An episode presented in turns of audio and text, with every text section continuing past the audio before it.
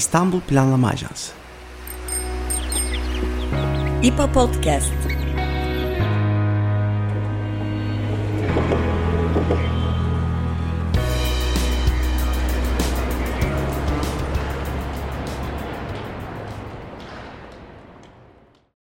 Merhaba, İPA Podcast'a hoş geldiniz. Ben Berkan Özyer. Ben Elif Yıldız Kızılca. 25 Kasım Kadına Yönelik Şiddete Karşı Uluslararası Mücadele Günü kapsamında her yıl başta İstanbul olmak üzere Türkiye'nin dört bir yanında kadınlar yaşamak istiyoruz sloganıyla eylem yapıyorlar. Burada en ön plana çıkan sloganlardan biri İstanbul Sözleşmesi yaşatır.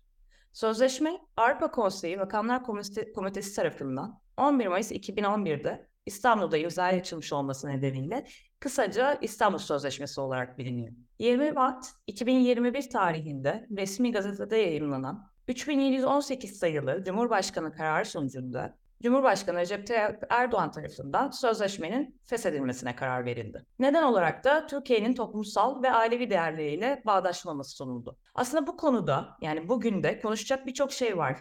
Fakat e, biz bugünkü açılışımızı yaparken birazcık hafıza tazeleyerek de başlamak istedik. Bugün e, Kadın İnsan Hakları Derneği'nden e, savunuculuk koordinatörü Berfu Şeker ile kadına yönelik şiddeti, yasal uygulamaları ve mevcut durumu konuşacağız. Berfu Hanım, hoş geldiniz.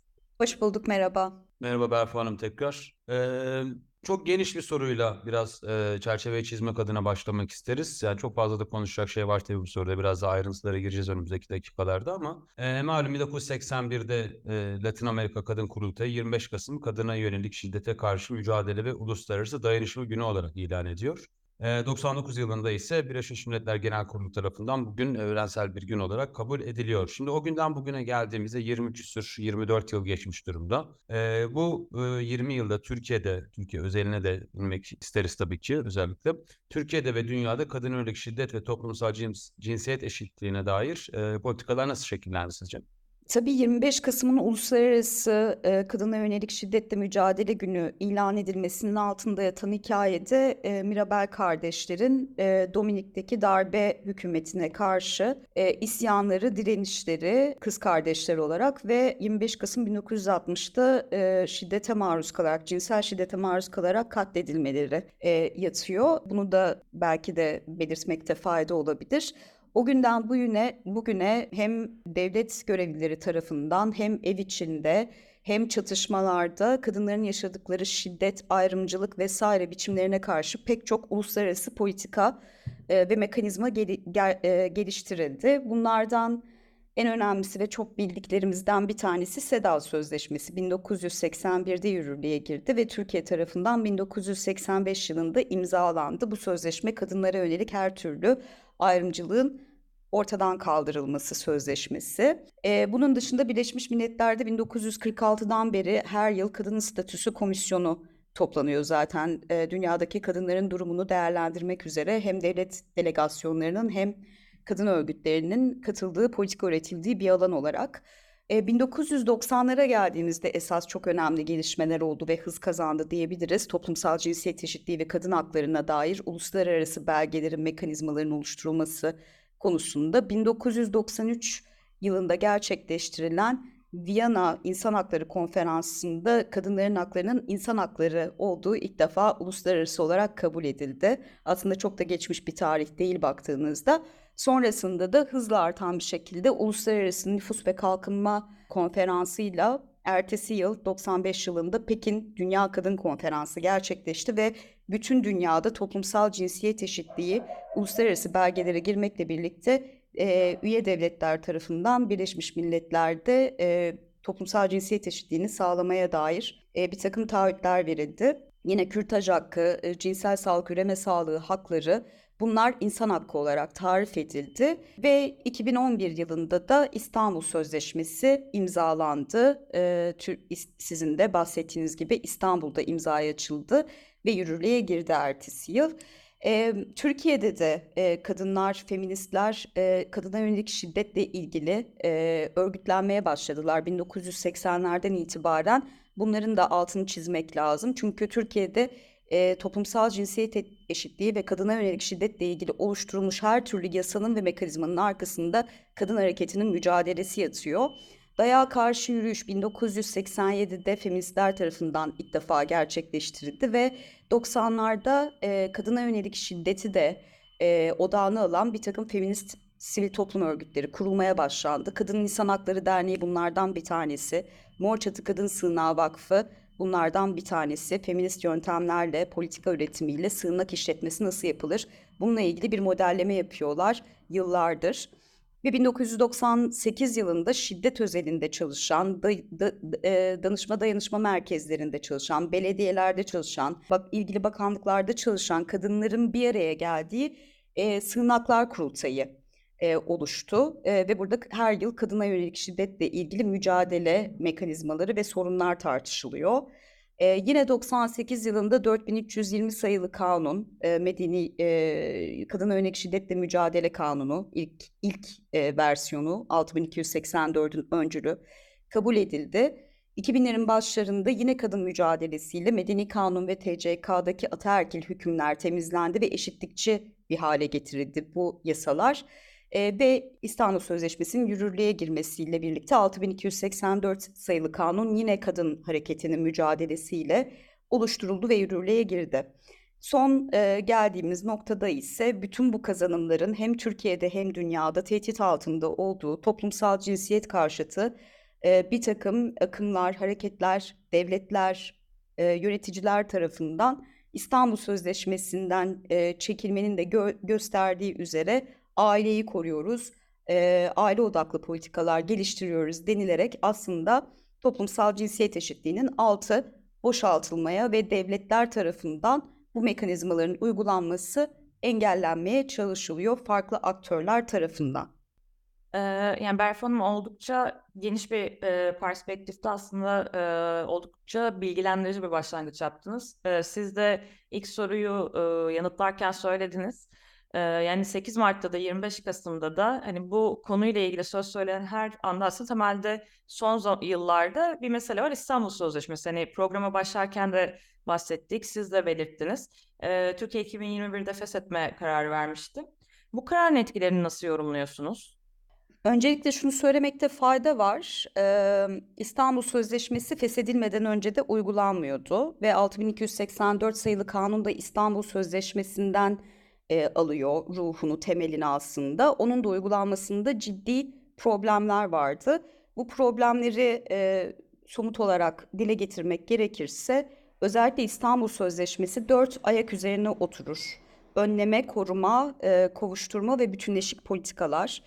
E, bunun önleme kısmı özellikle Türkiye'de neredeyse hiç e, hayata geçirilmedi. E, ye yakın bir yerde duruyor diyebiliriz. Devletin e, kadına yönelik şiddetle ilgili farkındalık yaratma, toplumsal cinsiyet eşitliğini bütün eğitim müfredatına yaygınlaştırma, bu konuyla ilgili harekete geçmesi gereken tüm uzmanların, işte hakiminin, kolluk kuvvetlerinin vesairesinin toplumsal cinsiyet eşitliği bağlamında eğitilmesi, e, politikalar üretilmesi ve bu politikaların içerisinde toplumsal cinsiyet eşitliğinin ana akımlaştırılması, medya ve özel sektörün işbirliğinin sağlanması ve kadın örgütlerinin, e, şiddet alanında çalışan örgütlerin, feminist örgütlerin katılımıyla bütün politikaların ve mekanizmaların oluşturulması meselesi hiç e, neredeyse doğru düzgün hayata geçirilmedi.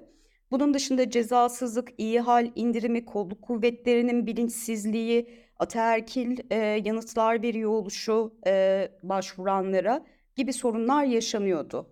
İstanbul Sözleşmesi'nden çekildikten sonra ne oldu? Yani biz kadın hareketi olarak da zaten İstanbul Sözleşmesi'ni uygula, 6284'ü uygula kampanyaları yapıyorduk öncesinde.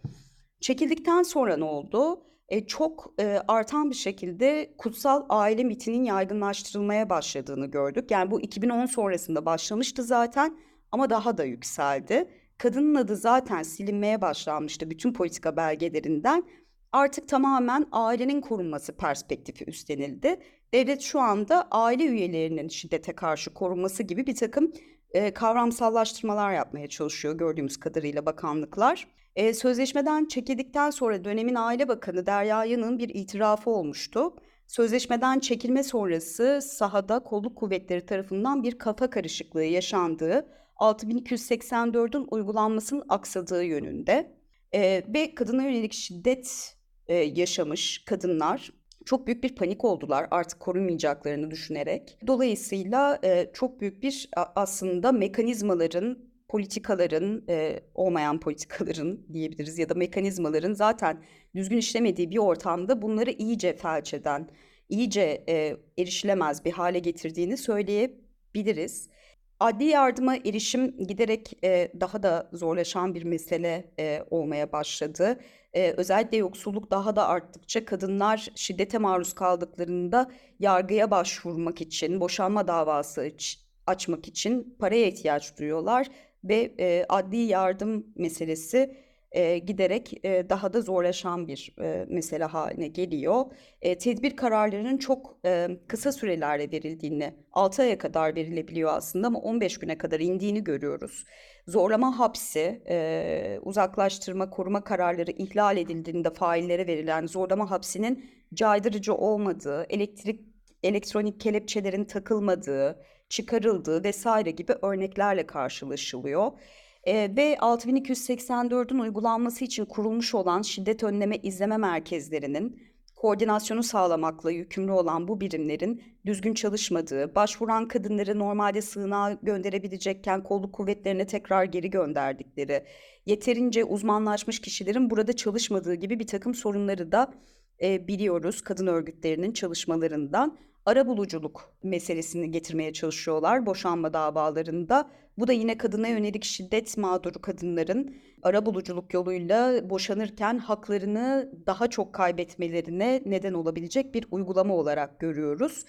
Ee, ve e, işte nafakaların bağlanmasında, nafaka karşıtlığı, nafakaya yönelik bütün bu e, saldırı sistemi içerisinde tedbir nafakaları da e, geç bağlanıyor. Bu da kadınların boşanma, e, şiddetten uzaklaşma gibi e, tedbirlere ve önlemlere erişmesini daha da zorlaştırıyor.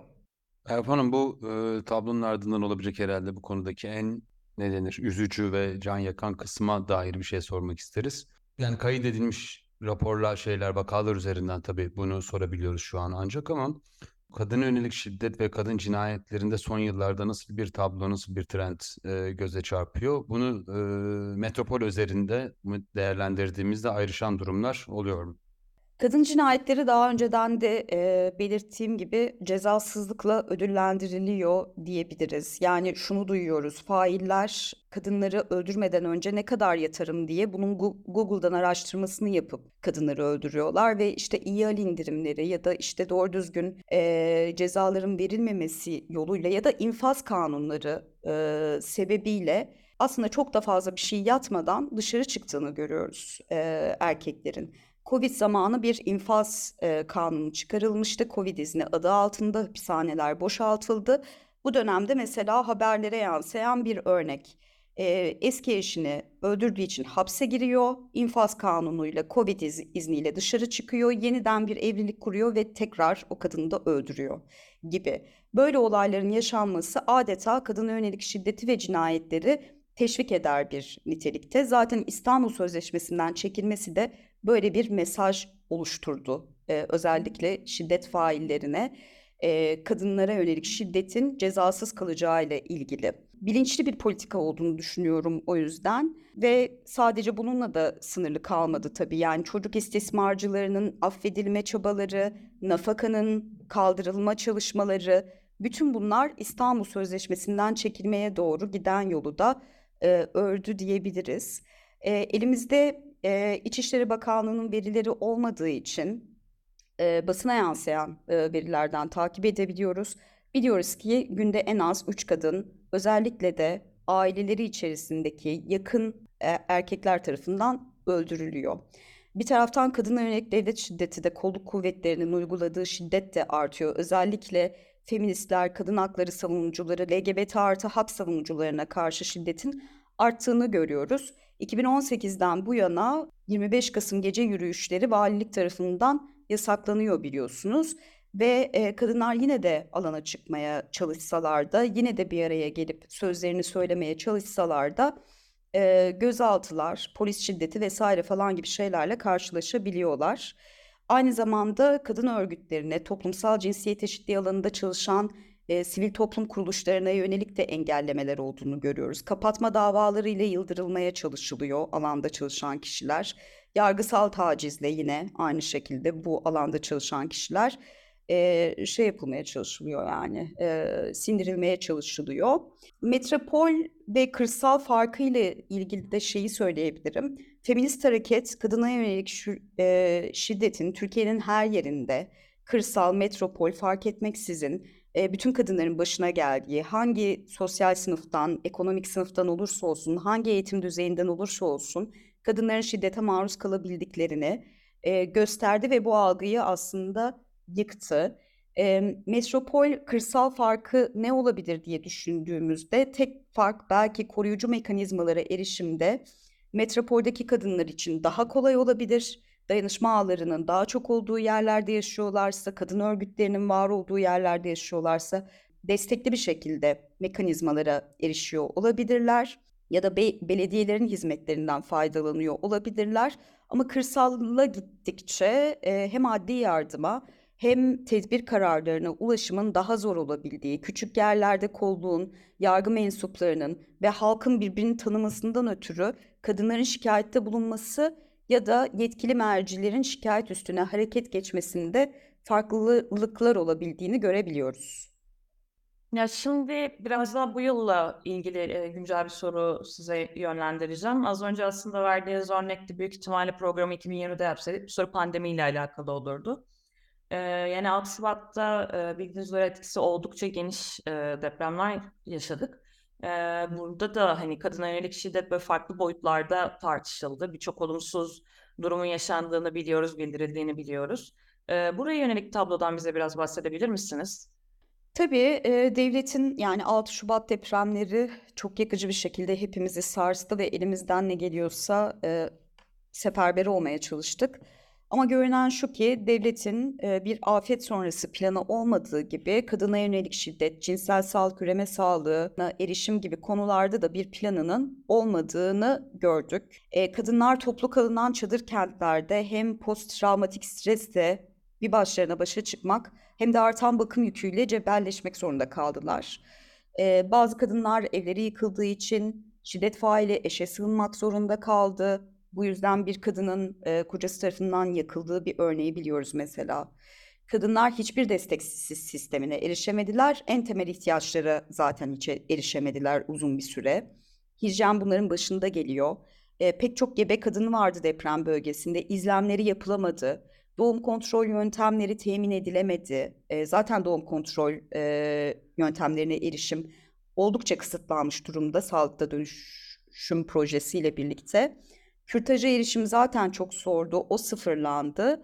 E, ve yani çadır kentlerde baktığımızda işte yeterince ışıklandırma yapılmadığı, kadına yönelik şiddetle ilgili koruma mekanizmalarının düşünülmediği için bu hizmetlerin sunulmadığı, kadınların cinsel şiddet tehdidiyle karşı karşıya kaldıkları, akşamları tuvalet alanına giderken korktukları, tek başına gitmek istemedikleri gibi örnekleri de biliyoruz. Dolayısıyla kadınlar için hem e, iş yükleri acayip şekilde arttı, hem mental sağlıkları oldukça bozuldu, hem de bir de işte şiddetle tek başına mücadele etme zorunda kalan bir duruma geldiler. Berfu son olarak kapsamı biraz daha hem devlet politikalarına hem de yerel yönetimlere yani hem merkezi yönetim hem de yerel yönetimlere dair potansiyel uygulama alanlarını ve politikaları dair sormak isteriz. Türkiye'nin kadın yönelik şiddete yönelik yürüttüğü politikaları nasıl değerlendiriyorsunuz diye bir genel kapanış sorusu soralım. Bir de e, yerel yönetimler özelinde düşündüğümüzde yerel yönetimlere ne gibi roller düşmekte? E, ne gibi noktalarda daha aktif e, görevler alabilir, çeşitli uygulamalara imza atabilirler? Aslında daha önceki sorularda da biraz yanıtladım. E, politikalar bağlamında Türkiye e, herhangi bir politika üretmediği gibi yani çünkü zaten bir bakış açısı sorunu var. E, kadına yönelik şiddet İstanbul Sözleşmesi'nin feministlerin ortaya koyduğu üzere güç ilişkileriyle ilgili bir şeydir. Tahakküm altına almaya çalışmakla ilgili bir şeydir. Patriarkanın bir sonucudur. Dolayısıyla patriarkayla, toplumsal cinsiyet eşitsizliğiyle mücadele etmeden ya da sorunun kaynağının bu olduğunu tespit etmeden bu alanda düzgün politikalar üretmek, e, mekanizmalar kurmak mümkün değil. Şu anki e, iktidarın, devletin e, edinmiş olduğu pozisyon bu konuyla ilgili e, istisnai bir durum oldu kadına yönelik şiddetin. E, işte bir takım ruh sağlığı sorunları, alkol, uyuşturucu problemleriyle, öfke kontrolü sorunlarıyla ilgili oldu ve bunların tedavi tırnak içerisinde edildiği zaman kadınlar da itaat ederse hiçbir sorun olmayacağı yönünde. Aslında bakış açısı bu. E, ve aileyi koruma odaklı. E, bir taraftan da kadınların kazanılmış haklarını kısıtlamaya çalışarak kadınları aile içerisine tamamen kapatma, hapsetme böyle bir e, kurgu içerisinde bir politik bakış var. Dolayısıyla İstanbul Sözleşmesi'nden çekilme büyük bir tahribat yarattı. 6284 üzerinde de. Şimdi de 6284'ü tartışmaya açıyorlar zaten. Tedbir kararlarının delil sunularak verilmesi yönünde bir değişiklik yapılacağı yıllardır gündemde tutuluyor. Bunun kendisi 6284 sayılı kanunun kadük kalması anlamına geliyor. Çünkü tedbir kararı dediğimiz şey tam da kadının benim burada hayatım tehlikede dediği anda e, anında alınması gereken, acilen, ivedilikle alınması gereken kararlar yoksa her şey için çok geç. E, delil nasıl toplasın yani gibi bir yerden. Do- dolayısıyla böyle bir e, manzara içerisindeyiz. Yerel yönetimlere çok büyük iş düşüyor bu bağlamda baktığımızda.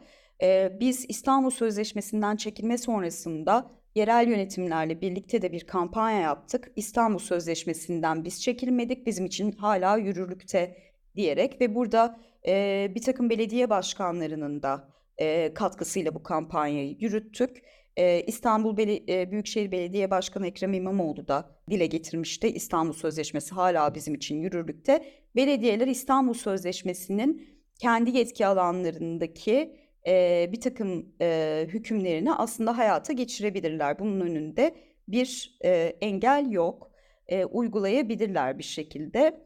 E, öncelikle her şeyden önce e, 100 binden fazla nüfuslu yerlerde sığınakların açılması, yerel eşitlik e, eylem planlarının oluşturulması, yerel eşitlik eylem planlarının oluşturulurken de izlenirken de kadın ve LGBT artı örgütlerinin e, işin içerisinde aktif bir şekilde rol alması, belediyelerin kadın danışma dayanışma merkezleri açması, ücretsiz cinsel sağlık üreme sağlığı hizmetleri sağlamaları, HPV HIV testleri sağlamaları, jinekoloji hizmetleri sağlamaları, eşitlik birimleri açmaları e, ve önleyici çalışmalar yapmak için kadın örgütleriyle işbirlikleri yapma, yapmaları çok önemli. Burada iyi bir örnek olarak aslında be, biz, e, benim çalıştığım derneğin uyguladığı e, eğitim programı dolayısıyla yerel yönetimlerin işbirliğinden de biraz bahsetmek istiyorum. E, biz e, 30 yıla yakın bir zamandır e, kadın insan hakları eğitim programını uyguluyoruz. E, yaygın bir şekilde 16 haftalık e, hak bilincini yaygınlaştırma programı bu. Kadınlar arasında bir güçlenme, işte haklara erişim, örgütlenme vesaire konularını e, konuşturan ve oralara teşvik eden bir e, program. Yerel yönetimlerle işbirliklerimiz var e, bu bağlamda. E, hem toplumsal cinsiyet eşitliği seminerleri veriyoruz e, belediye personeline hem de KİEP eğiticilerine, Kadın İnsan Hakları Eğitim Programı'nın kısaltılması, KİEP e, eğiticilerini belediyelerden e, alıyoruz ve eşitlik birimi oluşturma yoksa belediyelerde e, ya da yerel eşitlik eylem planına destek verme gibi şeylerin savunuculuklarını yapıyoruz.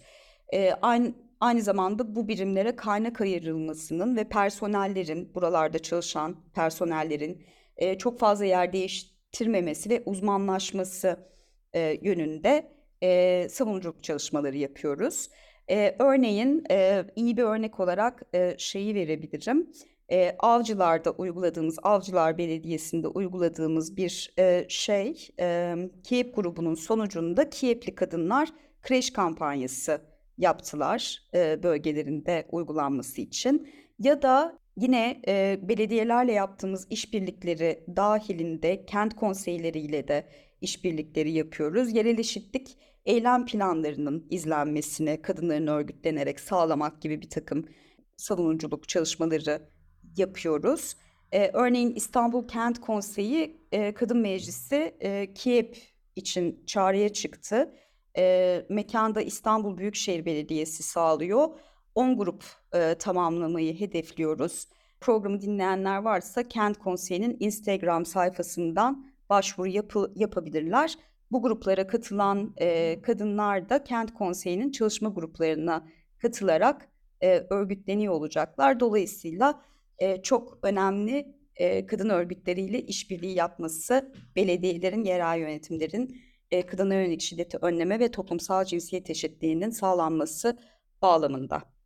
Berfa Hanım çok teşekkür ederiz. Bugün herhalde ülkemizin en e, yakıcı ve acil müca, müda, müdahale gerektiren, e, acil politika değişikliği, uygulama değişikliği gerektiren konularından birini e, gündeme aldık. 25 Kasım Kadın Örnek Şiddete Karşı Uluslararası Mücadele Günü kapsamında. Bu e, konuşmamız dahilinde kadın hareketinin nasıl şekillendiğinden, e, deprem sonrası e, sahada yaşananlara, uygulama alanlarına, politikalara, İstanbul Sözleşmesi'ne, metropolde ve İstanbul özelinde e, öncelikle olmak üzere metropolde ayrışan uygulamalara e, ve tabii pandemi etkisine e, değinerek çeşitli konuşmalarda bulunduk. Tabii burada en önemli risklerden önümüzdeki döneme dair en azından yasal taraftan bak baktığımızda, mevzuat tarafından baktığımızda 6284 sayılı kanuna yönelik risklerin de altını çizdik. E, bugün bu konuşmada Kadının İnsan Hakları Derneği'nden savunuculuk koordinatörü Berfu Şeker ile konuştuk. E, Berfu Hanım çok teşekkür ederiz e, vaktiniz ve yorumlarınız için. Ben teşekkür ederim. Çok sağ olun. Teşekkürler Berfu Hanım. Görüşmek üzere. Görüşmek üzere. İstanbul Planlama Ajansı Podcast.